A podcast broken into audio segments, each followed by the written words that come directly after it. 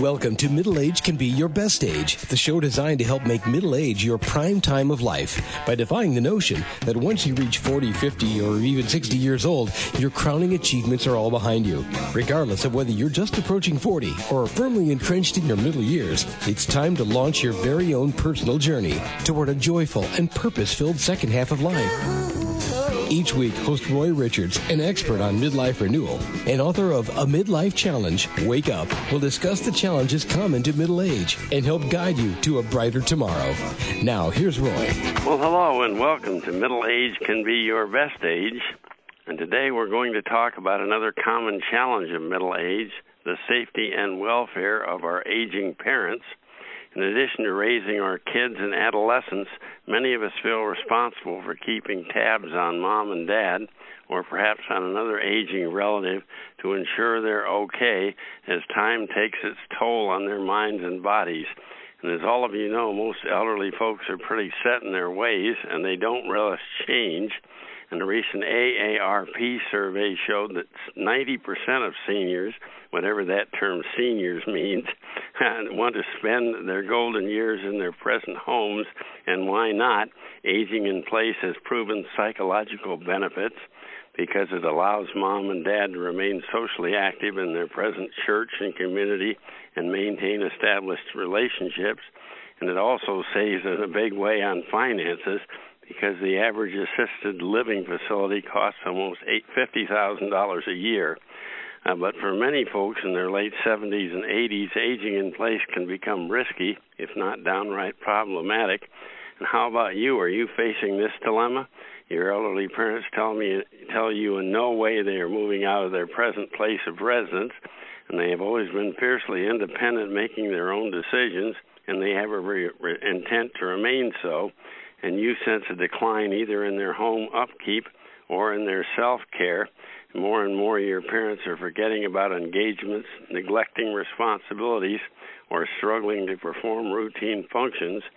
And of course, uh, you want what's best for your aging parents, but you're facing three dilemmas. How best can you evaluate just how serious the problem has become?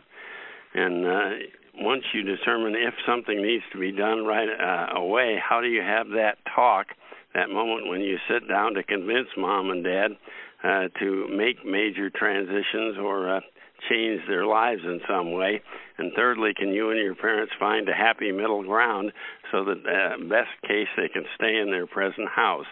And to help us confront these two, uh, three parental aging dilemmas, I've invited senior health and wellness expert Linda Schrager and heck, Linda's suggestions for home modifications may not apply just to mom and dad.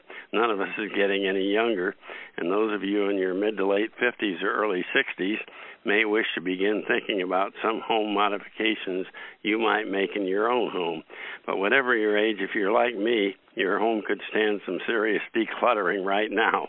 And Linda Schrager has practiced the uh, in the medical field of geriatric rehabilitation for over 37 years focusing on all aspects of senior health and wellness. She combines her expertise as a board certified occupational therapist, a master's level social worker, a professional organizer, and a certified aging in place specialist. She's been working with seniors in their homes for more than 13 years, and she's author of a brand new book, uh, just released this very month, Age in Place, a guide to modifying, organizing, and decluttering mom and dad's home. And hello, Linda Schrager. It's great to have you here on this most timely subject. Well, thank you so much for having me, Roy. Well, let's say a listener is concerned about how well her 76 year old parents are getting along in their large 50 year old two story home.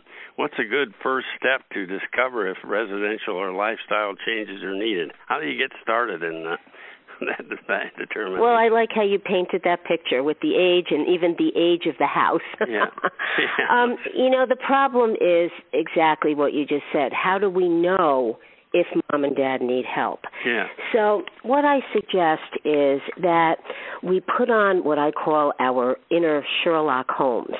and you need to go over to their house and really spend some time there yeah. because the best way to see if there's a problem is to really do a walkthrough of the house yeah. with your parents alongside so that you can look around and see w- what's going on. And you want to look for a pattern of problems or a pattern of neglect over time that may kind of raise a red flag that there there could be a problem. Yeah, and so, that walkthrough. I think I'd like to stay there for a couple days and just observe my parents going through their daily activities and you know what they trip on and uh, other things that they might encounter. I think that'd be a good idea also if you can afford Exactly. It. Exactly. That's right. So, you know, if they'll have you for a few days.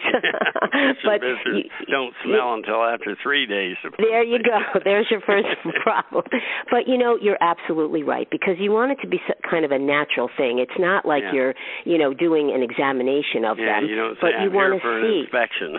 right, you, and you don't want them to feel that way, but no. you do want to see, yeah. you know, how do they do in the kitchen? Are they still cooking their favorite foods? Is the pantry full? Does it have fresh food in it, or are you noticing a lot of frozen foods in the freezer? A lot of my patients do that. They have trouble making um fresh meals so they pop something into the microwave yeah, you take you know look at the pots and pans do they seem burned is there food kind of stuck on there yeah. um you know it might show you just as an example that they're having some difficulty in the kitchen yeah, even worse than the freezer if there's uh, old food left out and it doesn't smell very good. exactly, exactly. And um, you know, as far as like personal hygiene kind of things, you might notice if there's uh, any body over odor, maybe they're actually this is very common that they have trouble getting in and out of the shower. Oh. Now that makes sense because the shower and the bathroom is where most falls occur. Yeah. You know, you're combining water and slippery floors. Yeah, that's for sure. So they stop showering and what do they do they take a sponge bath oh. now that's okay and many many of my patients decide they're going to just take a sponge bath and as long as they can do that thoroughly and safely it's okay yeah. but that's something to sort of explore with mom and dad. How do you feel about getting in and out of the tub or shower? Yeah. Because there's a ton of modifications that we can do to make that safe and easier. Yeah, we'll get involved in that a little later. But uh, also, I noticed you mentioned uh, outdoors. There's a lot of things you should observe as well, and including you know how steep the uh, lawn might be for a mower, whether your dad's still up to mowing the lawn. Exactly. and you know, there's like divots. There's sort of like dips and holes that can Yeah. that can happen in the grass. Um, there, there, as you said, there's there's hills that need to be negotiated if the person is mowing or doing gardening sidewalks activities. where one thing sticks where one panel sticks way up over the other, the trip hazard. I've seen that Right. a lot of times. Right, the the driveway Yeah. and the sidewalk can become old and cracked and and um you know have stones or have hazardous items that are just sitting there in the way. And so when I look at a person when I do this evaluation and I do this um I, I go into people's homes and do these assessments for them. Yeah. I'm hired usually by the boomer kid Yeah. who wants me to go in and look at mom and dad. So Yeah. I start right out, like you mentioned, in the driveway. You know, right outside. We go around the outside of the house. And I'll tell you, um, Roy, I see a lot of people who have trouble literally getting into the house. Yeah. You know, well, the front I've seen a lot of uh, front porches that are very dangerous, especially for an older person. Have real steep steps and don't don't have proper railings. And uh, That's exactly right. That's that's often the problem that they don't have the right kind of railing. The step may have been, you know, built a long time ago where the grade is a little too high, the step height is too high, and people have trouble getting to the front door. And the people with the garages, um, many times if it's an attached garage, there's a couple of steps leading from the floor of the garage up into for usually the kitchen, but whatever room we're talking about. And again, there's never a railing there. No, and that's my wife comments on that all the time that we don't have a railing on the steps into our garage, and uh, it's not a problem now. But I could see where it uh, could you have that in your own situation now. Yeah, uh, Yep.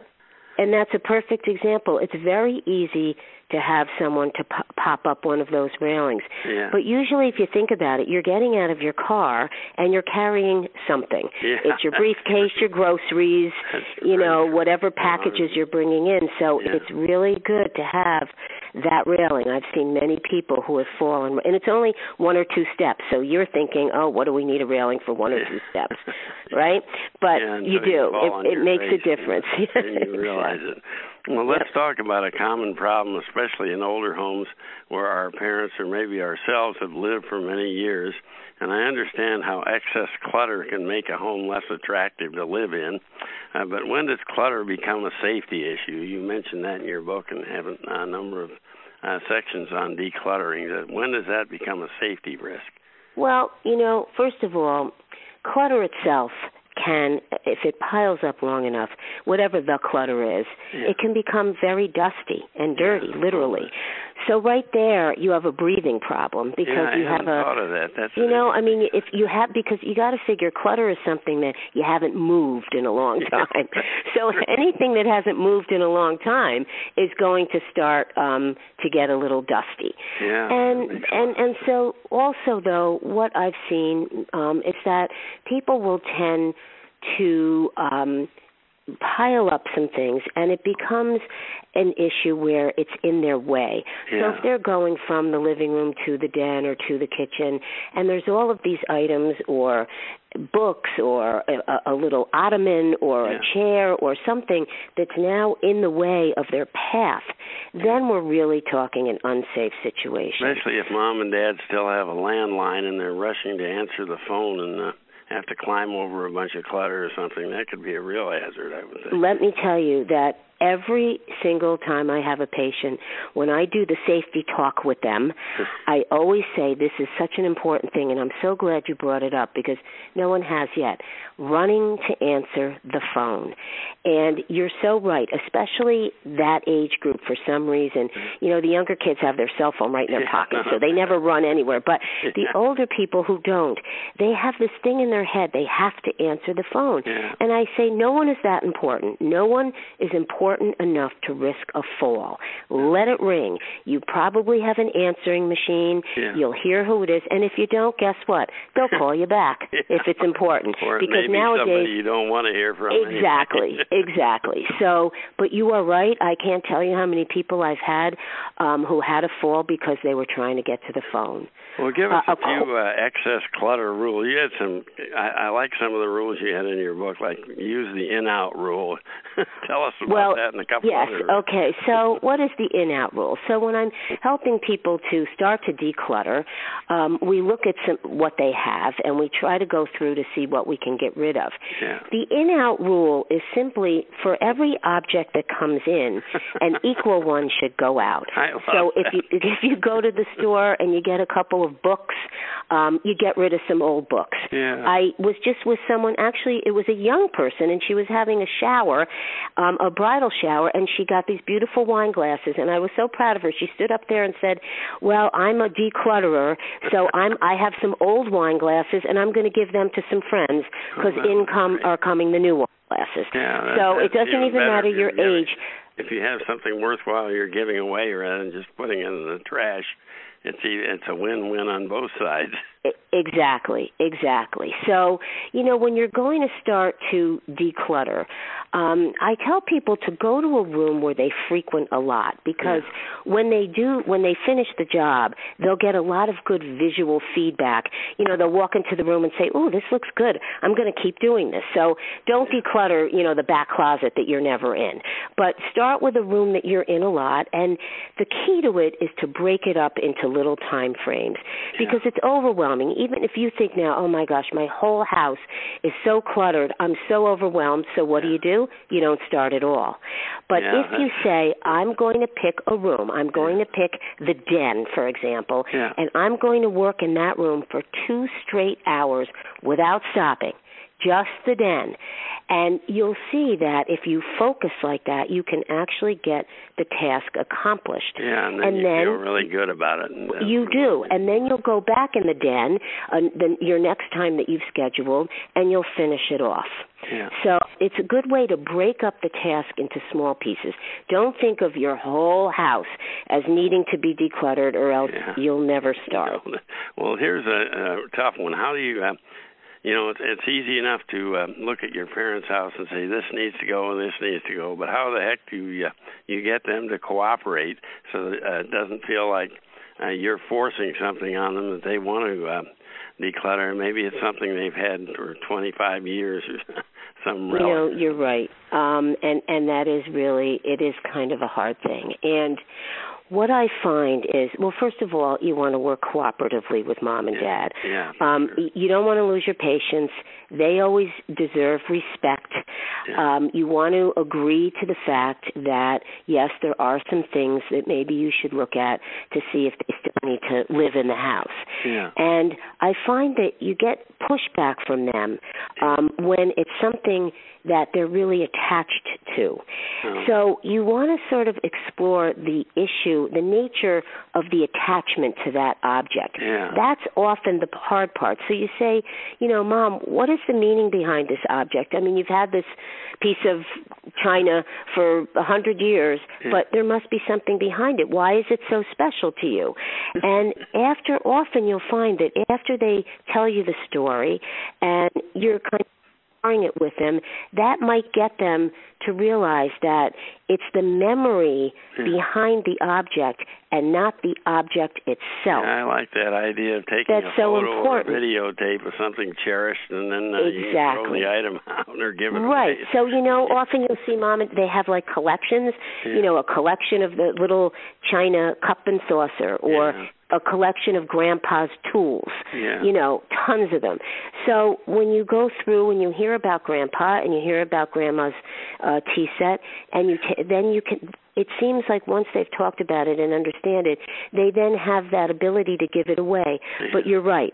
Take a picture. They have all those ways now that you can go online and make photo books of things, and um, you can have a photo book of the entire tool collection, Hmm. and then you have that as your memory. But you don't literally need the tools in You're your not going to use those antiquated tools. Anyway. That would be correct.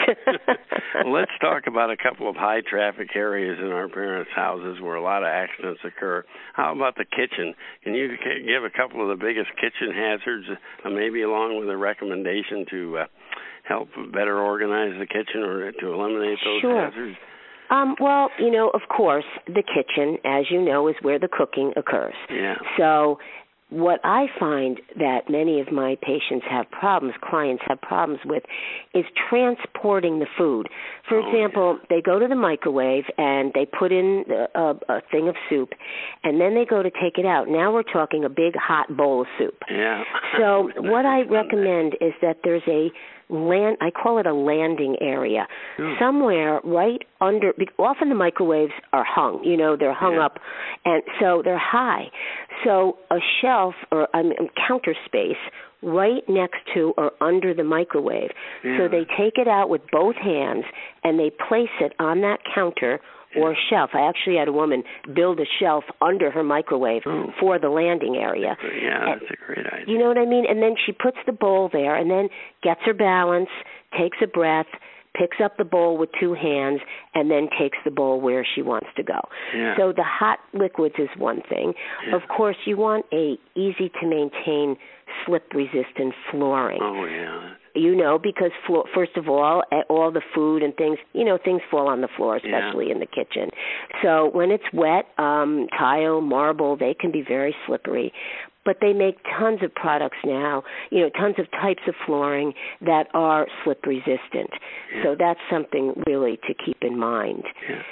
And and I have a I find that I have people who as they get older they have visual deficits and it's actually hard for them to touch the right knob on the stove or the microwave um to you know because sometimes those the high medium low settings are written are a tiny little number. Yeah. so I use something called bump dots and they can be purchased online. They can be purchased if if anyone is near an association for the blind.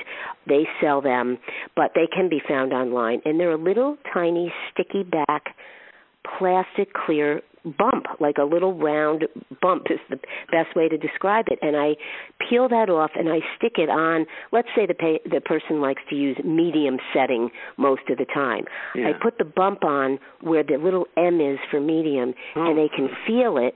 Yeah. And they can find right the the correct setting, or I put a bump on off, Yeah.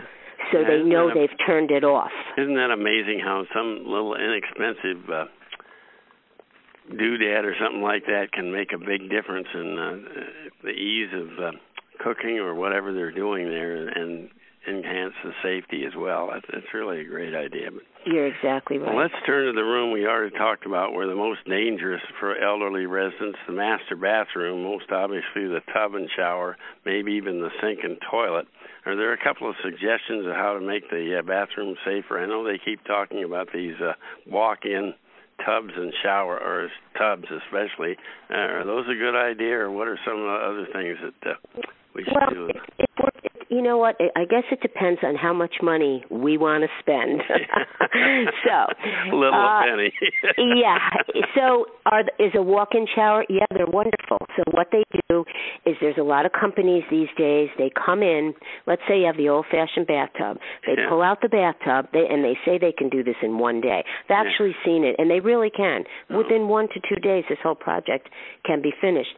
They pull out the tub and then they put in this no threshold shower Yeah. and it's very nice it has built-in um you know shelving for your stuff and Yeah. um it, but but the problem is is that well the real problem is it's expensive um it can be six seven eleven thousand dollars to do that Wow. so that's a little bit pricey but we there are so many things that can be done inexpensively so the first thing is if we're talking about the tub or the shower grab bars.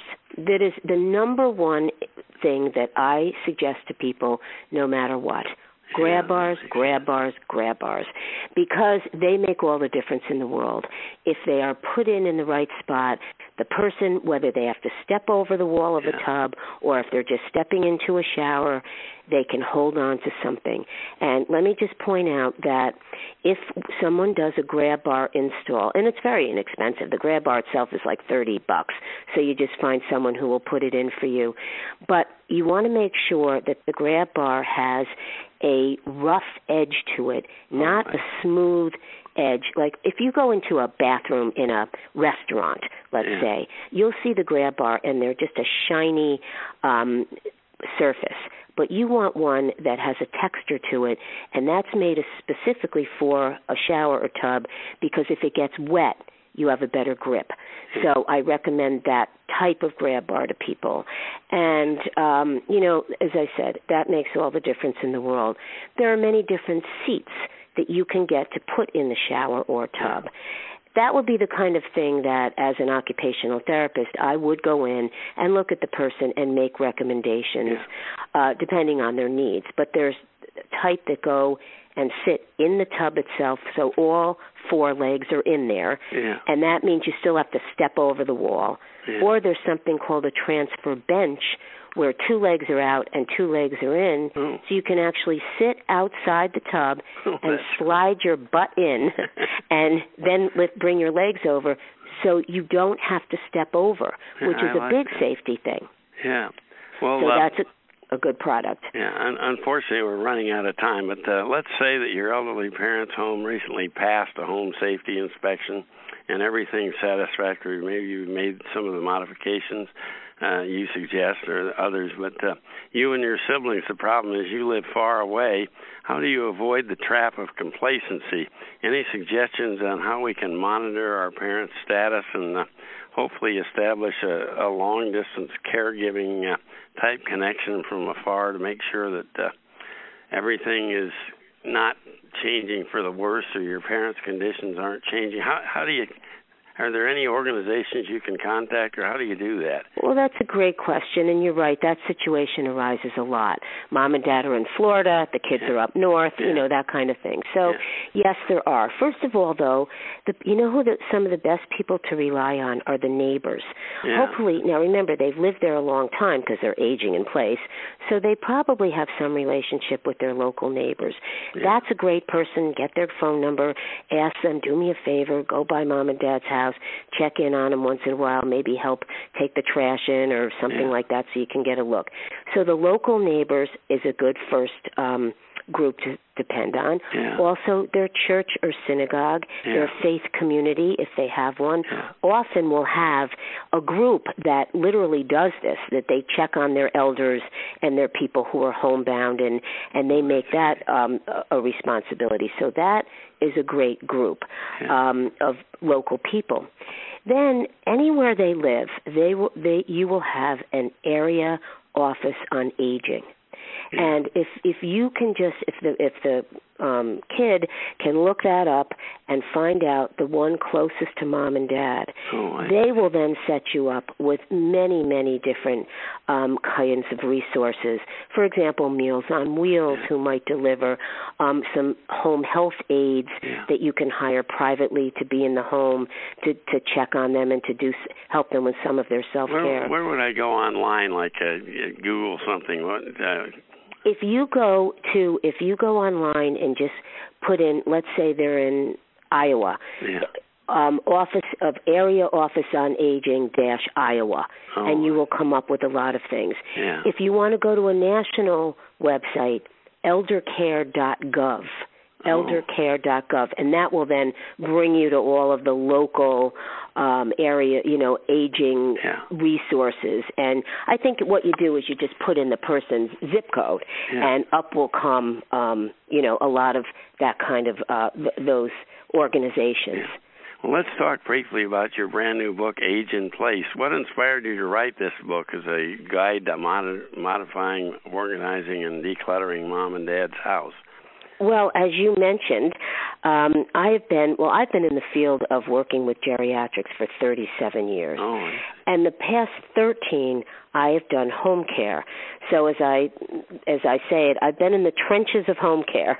And my situation is I'm I'm called in as a therapist into their home after they've had something some reason to be in the hospital yeah. usually or yeah. they've had a decline in function. Yeah. So I'm in everybody's house all day long and I've seen it. I've seen the situations, I've seen the problems with the kids and the parents and I but what I get 99% of the time is I want to stay here. Yeah. So I've been doing this for years, and I realized that if there could be some kind of a tool, such as this book, to guide people on how to, what to look for, and then how to make a plan to keep mom and dad home, uh, that would be a great resource for people. Oh, so that's, that's, what drove me to write the book. Well, that's great. And, uh, well, and uh, where would we go uh, to preview and purchase your book? I know it's brand new on the market. Where it is. It is. You are fresh off the press, Roy. yeah. It just was. It just came out last week. Yeah. So um, let me mention that my website, which is otherwisehealthy.com, has all of this information that we've talked about today, and has the links to where to get the book. Okay. And also, I have a Facebook. Otherwisehealthy.com. Yes, otherwise healthy. Okay. And my Facebook page is called The Organized Caregiver. And many people are on Facebook, and if you go to that page, it has a lot of information. But this book can be purchased uh, through Amazon, at Barnes and Noble, and in many local bookstores. Oh, that's great. I'm sure that uh, we can find it. But uh, well, to conclude, as my guest Linda Schrager advises, for most seniors, aging in place during their senior years can provide mom and dad, and in not too many years, maybe ourselves, a number of psychological benefits, and it's something a vast majority of seniors really want to do, as Linda pointed out. On the other hand, we love our parents and don't want to learn of their parent problems and safety risks only after the fact, after a death or a debilitating injury or something else bad happens to mom or dad. And we want to ensure our parents' safety and welfare, but at the same time, we want them to enjoy their golden years to the fullest extent possible.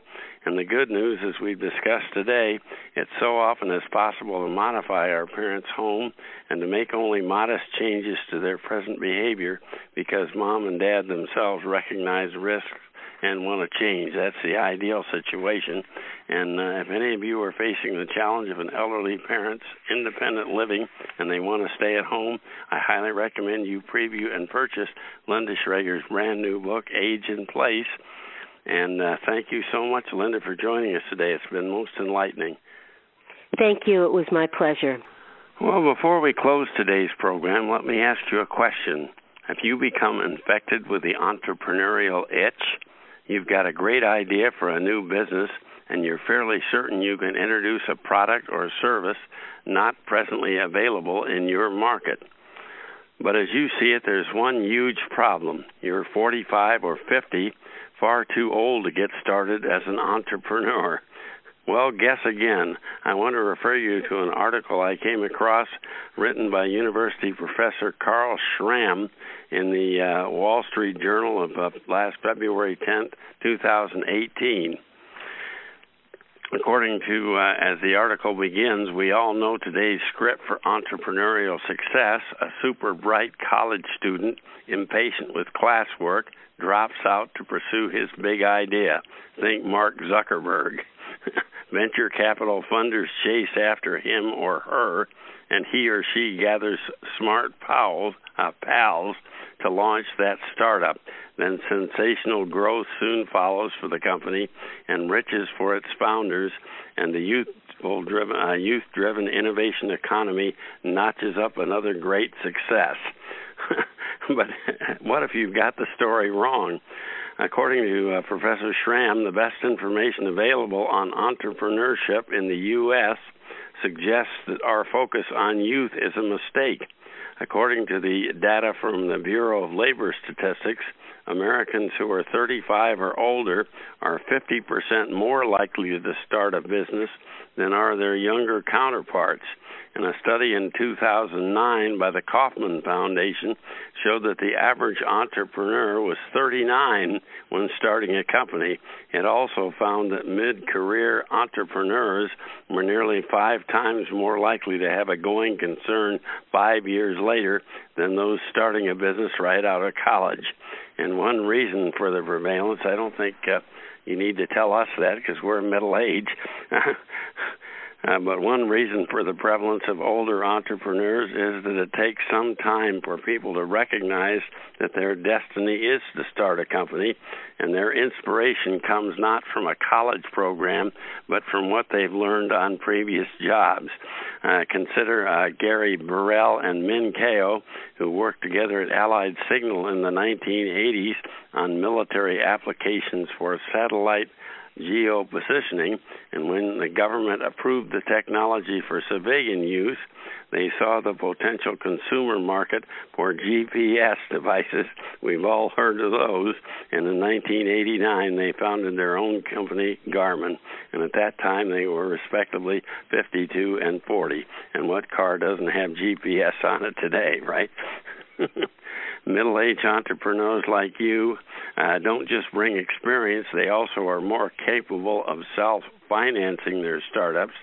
A recent study by the crowdfunding company Fundable shows that for most entrepreneurs, personal savings, retirement accounts, and home equity, assets that few 25 year olds enjoy, provide their grub stake, and entrepreneurs in their 40s or even 50s also are generally free of student debt and are more likely to have a working spouse with health insurance.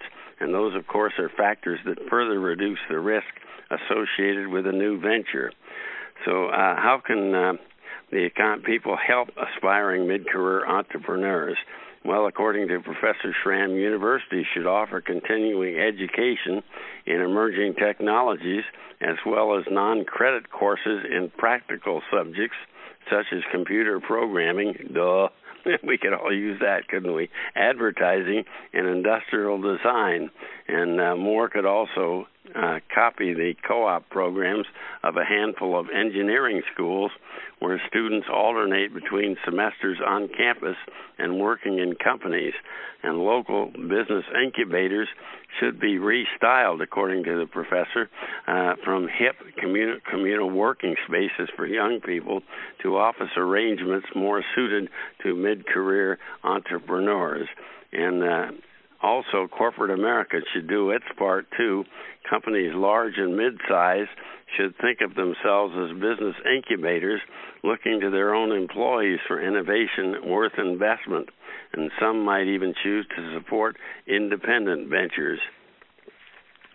So just because you're 48 and uh, with a spouse and three kids, don't give up on that great great idea. Uh, do adequate research, of course. Don't just go off half cocked. Uh, talk it over with your family. That's so important because they're going to be sacrificing along with you for the next couple of years, and you'll definitely need their emotional support. And uh, then prepare a family uh, budget.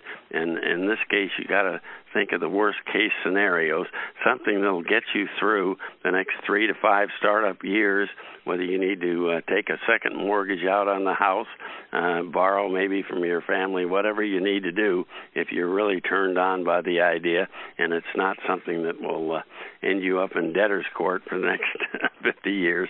And if your still idea still looks doable after you work on this uh, family uh, interim budget, then go for it. Just like so many aspects of life, you may discover that middle age can be your best age to become an entrepreneur.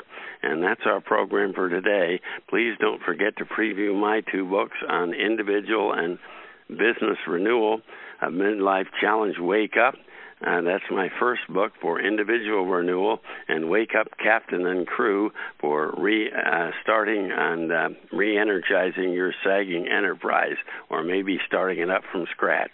And uh, that's it for today. Talk to you again soon on Middle Age Can Be Your Best Age. You've been listening to Middle Age Can Be Your Best Age, hosted by Roy Richards, an expert on midlife renewal and author of both A Midlife Challenge, Wake Up, and Wake Up, Captain and Crew, Restart Your Engines. You can learn more about Roy and his middle age renewal training system by visiting his website, middleagerenewal.com.